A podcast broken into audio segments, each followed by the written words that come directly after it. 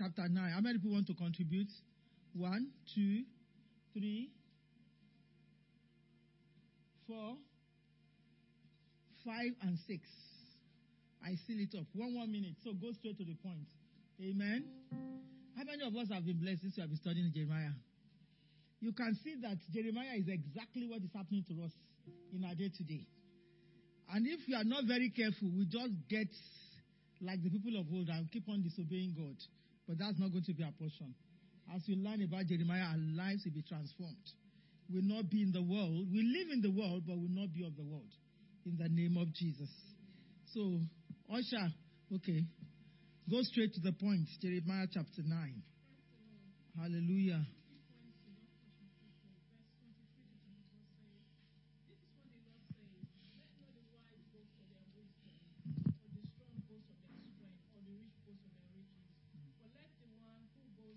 About this, that they have the understanding to know me, that I am the Lord who exercises kindness, justice, and righteousness on earth. For in these things I delight, declares the Lord. Praise the Lord.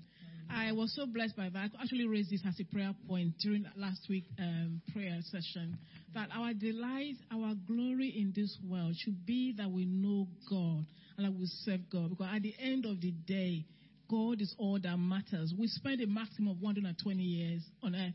But being with God is for eternity. So whatever we do now, that we ensure we have a secured, good place in the Most High God, we should make sure we do it. We should channel all of our energy to serving God. Praise the Lord. And quickly... Sorry. I'm hearing boom, boom, boom, boom, boom. What are the movement boom there? Or is it the microphone? Okay, go on. Praise the Lord. Something is distracting me here. Amen. And quickly, verses 1 to 3, Mommy talks about we having to intercede for other people. You know, events that have happened in my life over the last 1 week have just, this was like a prophecy Mommy was giving, have made me to, you know, really be crying out to God for God's healing, for God's comfort, for God's consolation.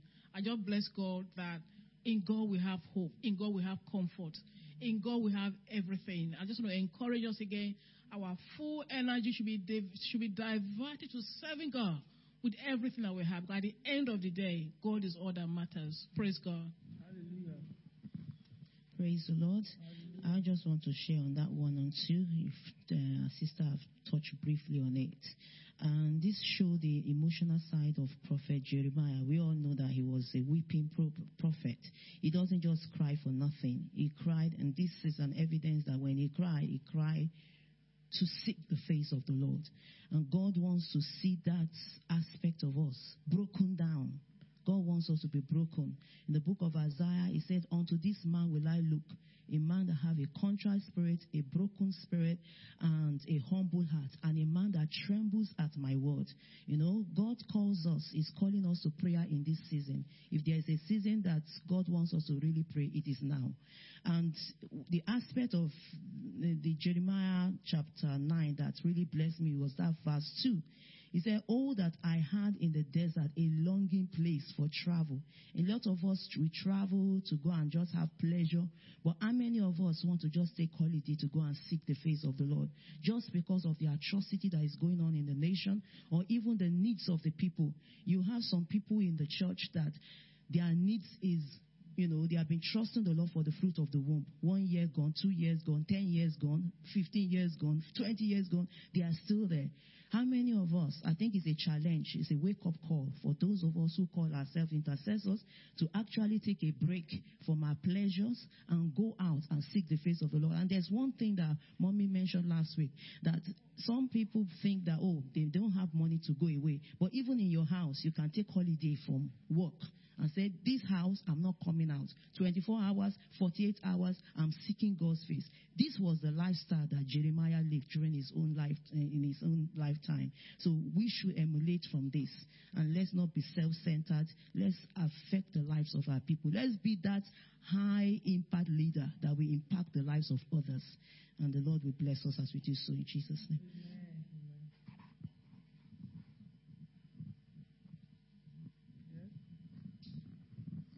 Praise the Lord. May I'm going to contribute from Jeremiah chapter 9, verses 4 to 7. And as we've heard that Jeremiah wept over the spiritual conditions of the people and of their sins.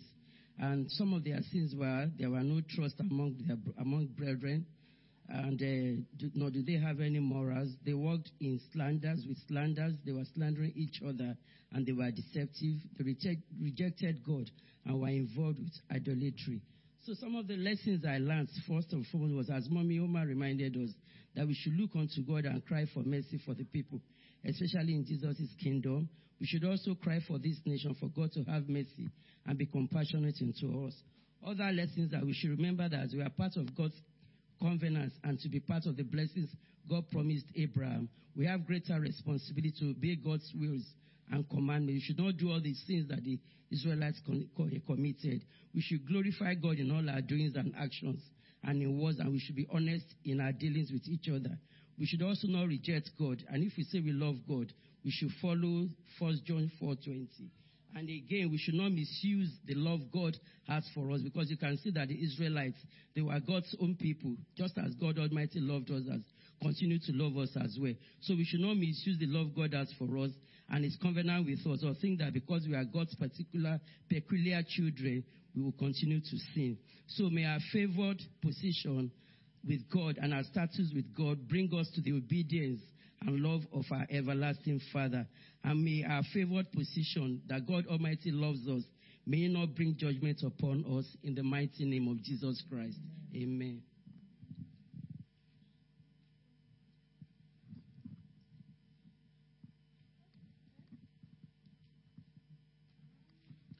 I'm taking my contribution from Jeremiah chapter 9, verses 1 and 2.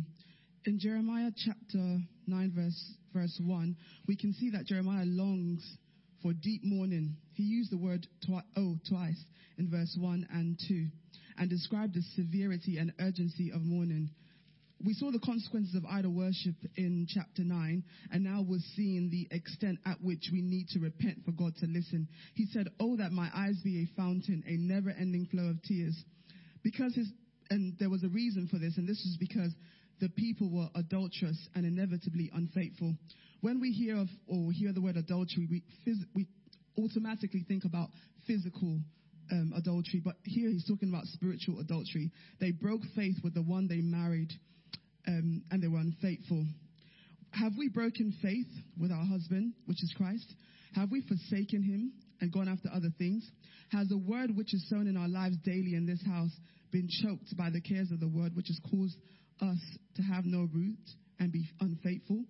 God is telling us through the prophet Jeremiah, "I created all these things for you. Are you going to put the one who created these things aside and pursue these worthless things?" God is calling us for a wholesome reasoning in this season, to examine ourselves, and I pray that we take heed to what the Spirit is saying to us.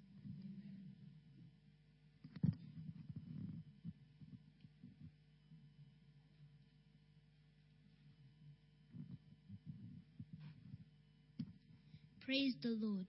Hallelujah. My contribution is taken from Jeremiah 9:3, which reads, "And like their birds, their tongues have been bent like lies."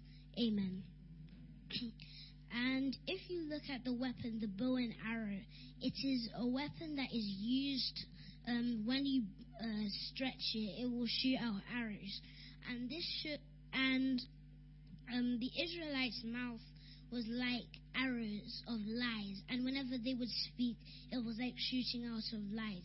So in our everyday lives, we need to make sure that we don't lie or gossip, because lying and gossiping are linked. And Caiaphas, the high priest, lied about the way that Jesus was. His disciples stole His body and said that He resurrected, although Jesus did resurrect. And the soldiers were bribed to tell the whole of Israel that this lie. And in our everyday lives, we need to pray that we will not lie and we will stay firm to God, so we will have our eternal victory. Amen.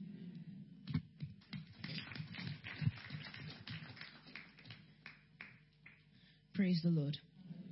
My contribution is taken from Jeremiah 9, verse 7, which reads, "And therefore this is what the Lord says, see, I will refine and test them, for what else can I do because of the sin of my people? And firstly, I'd just like to say that in this verse, God isn't talking about the judging fire, like in 1 Corinthians 3:13, because this isn't God's ultimate wish for humanity, but rather God spoke of the purifying and cleansing fire, like in Zechariah 13:9, which reads, "I will refine them like silver and test them like gold, and that they will call on my name and I will answer them. I will say they are my people, and they will say the Lord is our God." And this, rather, is God's ultimate wish for mankind.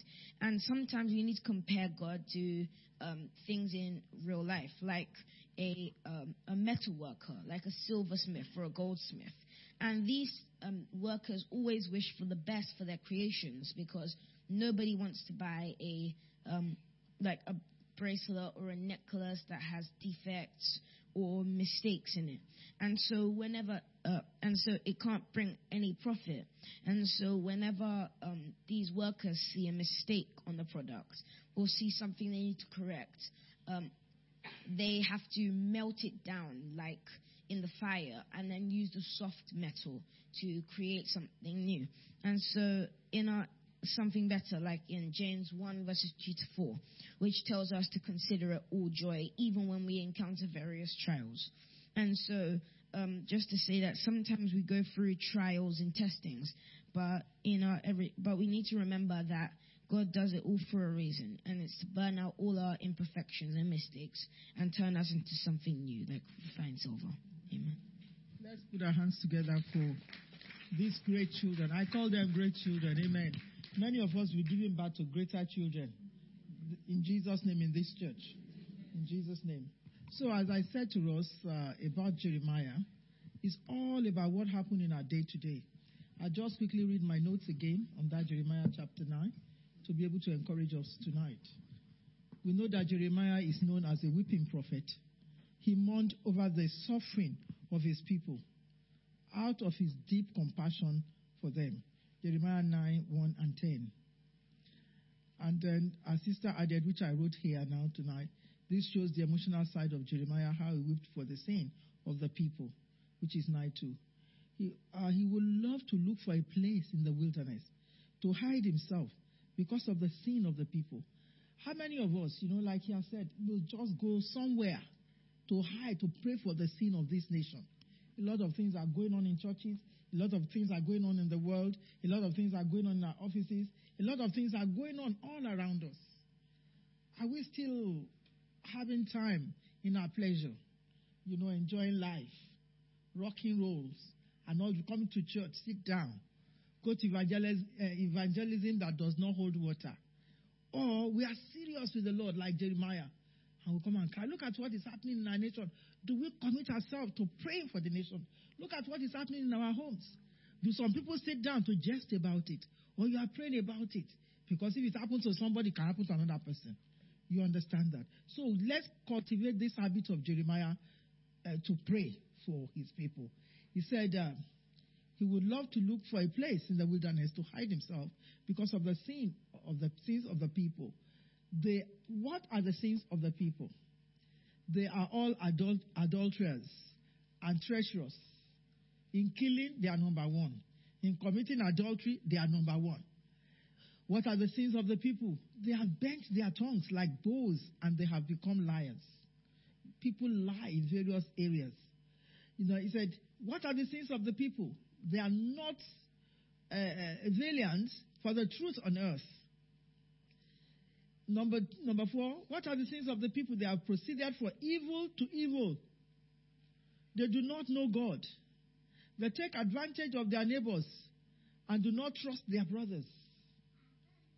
We don't trust one another. The sin of the people. We are just living fake life. If your brother sits by you here, it's like, let's not speak this. Before you know it, it has gone out. That is the sin of the people. And it's happening in the church of God today. What are the sins of the people? They slander and deceive their neighbors and will not speak the truth. What are the sins of the people? They taught their tongue to speak lies and weary themselves to commit iniquities. They are full of deceit and refuse to know God. That's 9:1. For all the reasons above, God will punish his people. Jeremiah 9:11-13, Proverbs 13:24, 2 Chronicles 7:14. The sin of the people. What is the sin of the people? Disobedience. Is that not happening in the church of God today? People disobey because they just feel they have to disobey. Punish only those who are circumcised in the flesh. But circumcision from the heart will not be punished. People who are circumcised only in the flesh. I did explain. I don't know whether it's in New Cross that I explained this. The manhood, when they give birth to a small baby, if you don't circumcise the baby, the manhood will collect sometimes insects as well. Let me make it to be serious. Bad things the manhood collects, and it will affect the baby as the baby grows. That's why the Jews have now made it a point of correction to circumcise the newborn baby, the male, so that they can be able, we can be able to understand what he's talking about. He said those that are not real, that just left themselves like that, they leave a lot of disease to be living among their sin, to cultivate all their lifestyle. He said God is going to punish them. But those that have circumcised their heart, some only do circumcision in the flesh, but the heart is not circumcised. God is calling us tonight, again, reminding us to be circumcised in our hearts. He said, 9:25-20, circumcision from the time of Abraham. And the people, and from the time of Abraham, the people of Israel, was a symbol of covenant relationship to God. This also separates God's people from their pagan neighbors in Abraham's days, which was essential to develop the pure worship of the only true God. Genesis 17:9-14. You can write that down. Why did God require us to be circumcised? Why? So that we will be obedient to him. When we are circumcised in our heart, then we obey the law, we'll be able to do all what the law says. Why did God require to be circumcised? So that we'll be separated from the world and a sign of belonging to him. We just tell the book, we cannot be doing the things that the world do when we are circumcised in our heart. Why are we circumcised? So that it will be a symbol of cutting off the old life of sin, purifying one's heart, and dedicating oneself to God. Why? Why should we be circumcised? So that we can be healthy. Our Christian lifestyle will be a healthy one. All skin cut off in the natural with a great significance spiritually. So that we can be healthy. A lot of people are sick in their body, sick in every area, sick physically and spiritually because they are not circumcised. Circumcision was also practiced by pagan nations, but not as a sign of a covenant with God. By Jeremiah's time, the people that is the Israelites, had forgotten the spiritual significance of the circumcision, even though they continue to do the physical routines. A lot of people are circumcised in the world. That they mention this group when you read towards the end of that chapter 9. These people are circumcised in the flesh. They live according to the world, and anything that they do is worldly. So they are only circumcised in the flesh. So if any Christian joins this group outside there, then you are in trouble. You come under the wrath of the Lord. May we not come under the wrath of the Lord. So God sent Jeremiah to the people of Judah and our neighbors, as he's sending us also to our nation and believers and non-believers today, to warn them to repent of their sin so that they will not perish. Many prophets are trying to win more people to God, but they refuse to listen, but they refuse to be listed and repent in our day today. May they hear our voice as we speak of God. That takes us to chapter 10 this morning. He said one of the sins of the people is that they are corrupt. Neighbors don't trust in their neighbors anymore. Members don't trust in their members anymore. You know, one of the this thing that I read talks about Jacob and Esau, how Jacob tricked Esau to take his birthright. You know, today many people are tricking themselves in the household of faith to do wrong things. May we not be such neighbors in the name of Jesus. People are no more trusting. If we sit down together in the church, they are no more trusting one another. May God grant us that grace so that we can begin to trust one another again in Jesus' name. The sin of the people, they can't even trust themselves. They don't trust themselves at all. And he mentioned some of the nations here. That takes us to chapter 10. God and idol. And in that chapter 10, it says, hear what the Lord says to you, people of Israel. You can put us there as in our own day today. This is what the Lord says. Do not learn the ways of the nations, or be terrified by signs in the heavens, though the nations are terrified by them. For the practice of the people are worthless. They cut a tree out of the forest, and a craftsman shapes it with his chisel. They adorn it with silver and gold. They fasten it with hammer and nails, so it will not totter. Like a scarecrow in a cucumber field, their idols cannot speak. They must be carried because they cannot walk. Do not hear them. They can do no harm, nor can they do any good. References to Isaiah 40, 18 to 20, and then Isaiah 44, 12 to 20. That is the man-made gods. Our God is supreme. Our God is all-knowing. Our God is mightier. The Psalm addressed him, as I said in that book of Psalm, I've forgotten this, 137 or so. He said, mightier than the mighty thunder, right? You. That is the God we serve. The God that can do and undo. Hallelujah. But this God that was described there, that the people are following, they have mouth, they can't speak. They are man-made. They created by hand. They put eyes on them. They put everything to decorate them. And they use nail to hang them somewhere to establish them on the floor. They can't walk freely. May we not serve such God in the name of Jesus. No one is like you, Lord. You are great. Our God is great. All this creature I'm talking about now describe who our God is. He said, no one is like you, O Lord. You are great. Sometimes he said, we don't know how to praise God. Thank God for people that have read the scripture and are able to come in songs. You know, you are great. You are great. Everything written about you is great. So look at it here. They must have read the scripture. They know that we serve a great God. And then God used them in the form of their gifting, in their skills, to be able to bring that to us. So when we read such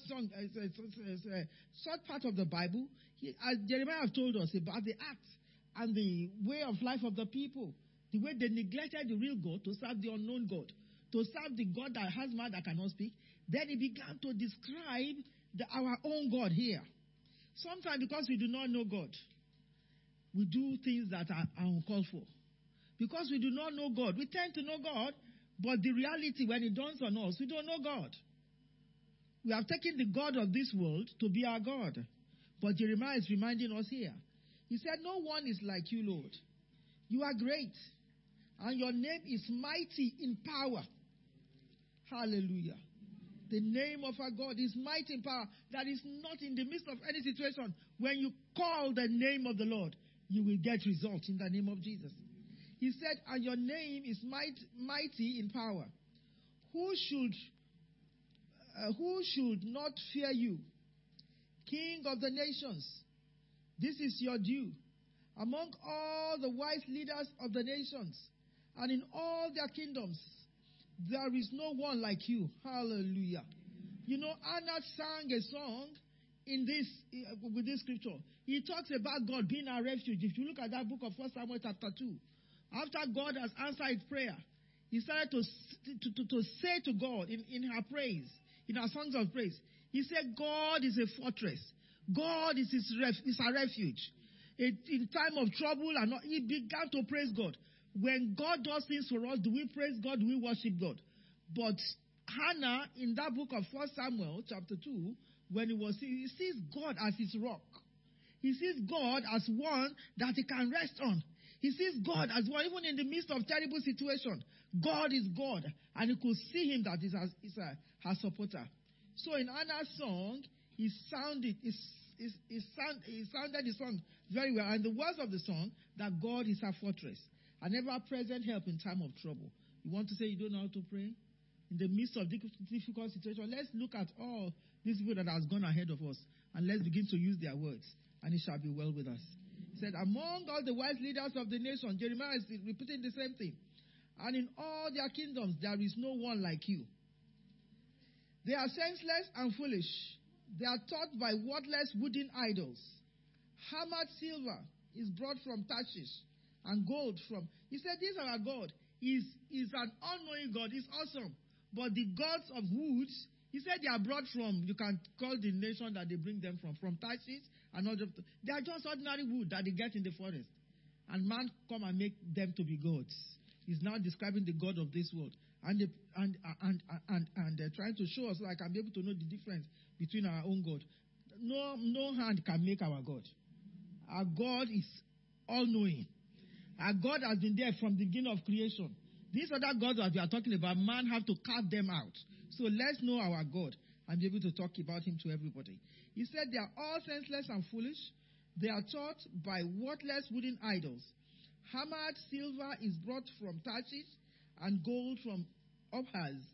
What the craftsman and the goldsmith have made is then dressed in blue and purple. They make these gods to be royal. Amen? But it's only our God that is royal. All made by skilled workers. These are skillful craftsmen that made this God. But there is no one that can make our God. He said, but the Lord is a true God. If anyone asks you about the Lord, bring them to this scripture. He's a true God. He's the God that we call upon and he answers us. But this other God, you call upon them, they can do nothing. He said, he is the living and the eternal God. You want to praise God tonight when you get home. Begin to praise God through this word that you are reading here tonight. You can get it in the psalm as well. God is the Lord, is a true God. He is a living God, the eternal King. When he's angry, the earth trembles. The nations cannot endure his wrath. Psalm 76, 7-10. You can see this in that book of Psalm. Tell them this. Their gods, with a small letter G, who did not make the heavens and the earth, will perish from the earth and from under the heavens. He said, but God made the earth by his power. He founded the world by his wisdom and stretched out the heavens by his understanding. When he thunders, the waters in the heavens roar. He makes clouds rise from the ends of the earth. He sends lightning with the rain and brings out the wind from his storehouses. You know, all this we have seen. So when you are speaking about it, you'll be able to, how God thunders. When God thunders, you can see the heaven like, there is a light that just cracks the heavens into two. We have seen it. When God thunders by speaking, he speaks with rainbow. Who is the painter that went to heaven, to the clouds to paint, to do that rainbow? This is the God that we serve. The one that can only make rainbow to form. In that, we say when we see that rainbow, that shows a sign of covenant that God will never destroy this world with water, with flood anymore. Thank you so much. He said, everyone is senseless and without knowledge. Every goldsmith is shamed by the idols. The images he makes are fraud. They have no breath in them. They are worthless. I want us to mark that word, worthless. The God of this world is worthless. Amen. The God of gold is worthless. Amen. The calf idols that the children of Israel, that Aaron cast for the people, when Moses went for the covenant, is a worthless God. He said the objects of mockery, when their judgment comes, they will perish. He who is the portion of Jacob is not like this. For he is the maker of all things. Our God is the maker of all things, including Israel, the people of his inheritance. The Lord Almighty is his name. And he began to tell them about the coming destruction that is coming upon the people that are not serving God faithfully. He said, gather up your belongings to leave the land, you who live under siege. For this is what the Lord says, at this time I will haul out those who live in this land. I will bring distress on them, so that they may be captured. May we not come under the wrath of the Lord. Woe to me because of my injury. My wound is incurable. Yet I said to myself, this is my sickness. and I must endure it. My tent is destroyed. All his ropes are snapped. My children are gone from me and are no more. No one is left now to pitch my tent or to set up my shelter. The shepherds are senseless and do not inquire of the Lord. These are talking about the shepherds here, that is the leaders in the house. Hallelujah. The leaders in Christendom. He said they are what? Senseless and do not inquire of the Lord. So they do not prosper. May we prosper in the name of Jesus. Amen. And all their flocks is scattered. Listen, the report is coming. A great commotion from the land of the north. Do you remember that scripture again? Jeremiah 1, what is that? When he was asking Jeremiah, what do you see? We must not forget, because I said to us that we'll be seeing this as we go along. He talks about the destruction from the north. And he said, what did you see? Who can tell me that? How Jeremiah described it? Boiling pot. Amen. And he said it's coming from the north. He's repeating that Jeremiah 1, verse 13. Don't forget it. Don't forget it. You write it against that scripture. He said, listen, the report is coming. A great commotion from the land of the north. It will make the towns of Judah desolate. May we not come under the wrath of God. When it makes the land of Judah desolate, what will happen? He said, a haunt of jackals. That is, when it makes it desolate, then we begin to see the handprints of all the animals that are hiding in the woods before. He said Jeremiah's prayer. This Jeremiah's prayer is a serious prayer. May God help us so I can pray for our nation. When Jeremiah began his prayers, he said, Lord, I know that people's lives are not their own. This will make us to know that our lives are not our own. You cannot live your life the way you want to live. Leave me, let me just enjoy my life. When I'm older, I'll go to church. Or when I have children, God has not given children. That's why I'm coming to church. You don't know how long you are going to live for. So Jeremiah started his prayer here.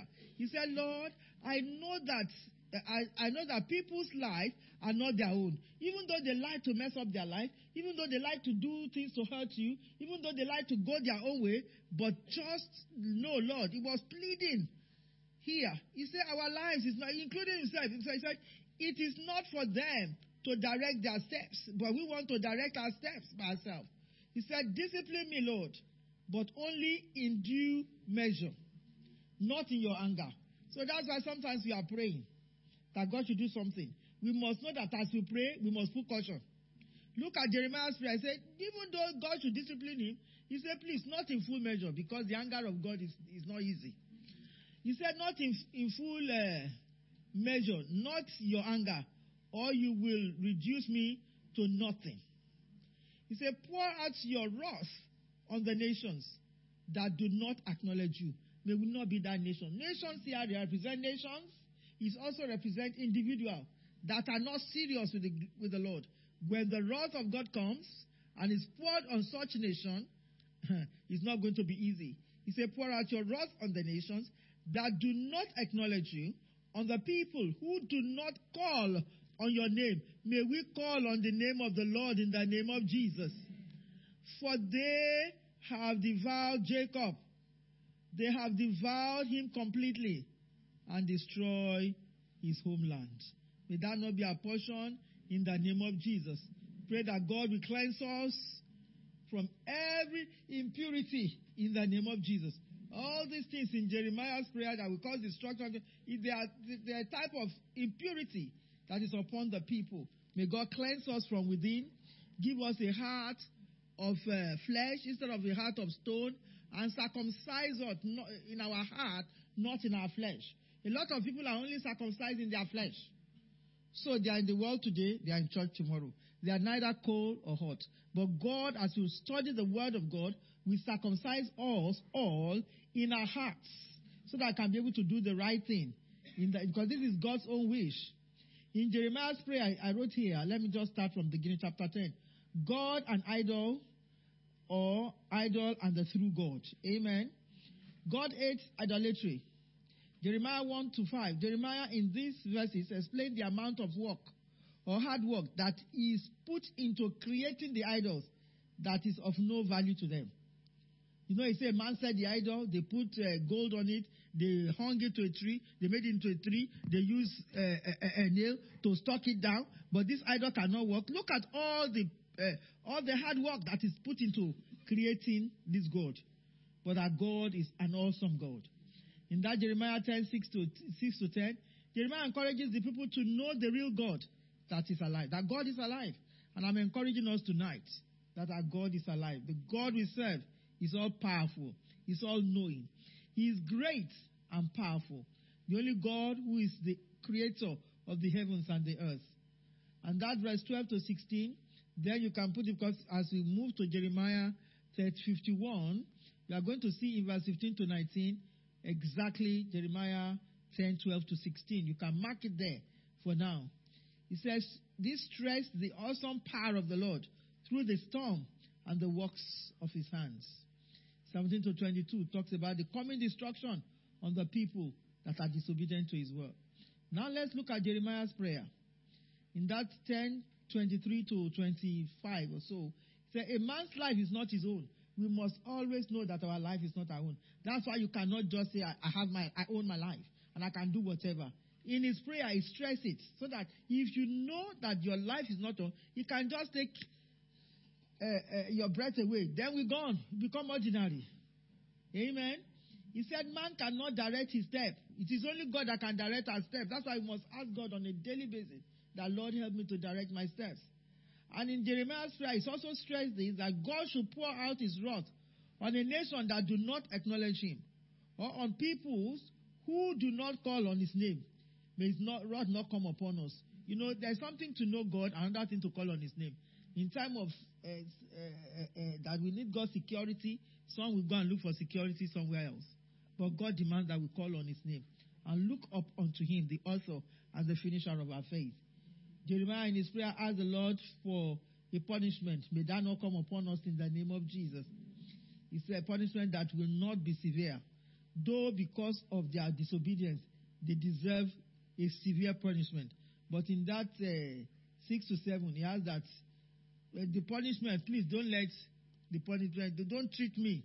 Let's go to that prayer. That said, discipline me, Lord, but only in due measure. Not in your anger, or you will reduce me to nothing. He knew the anger of God. He knew what he was praying about. So when he was praying, don't just say, God, deal with me, deal with me, deal with me. If God deals with us, you know, according to, you know, our sins or something like that. But let's always ask for forgiveness, and it shall be so for us. In that verse 23-25, just put in a nutshell, if we also refuse to repent of our sins, then we cannot escape his punishment or his wrath. Amen. So we are going to pray tonight. Father, cleanse my heart from every impurity. Amen. Lord, strengthen my soul to serve you. Direct my ways, my steps, my will. Because our life does not belong to us. So God, we need God to direct our ways, our steps, and our will. Say, let your will be done in my life, oh Lord. This we must, because this is part of the Lord's prayer.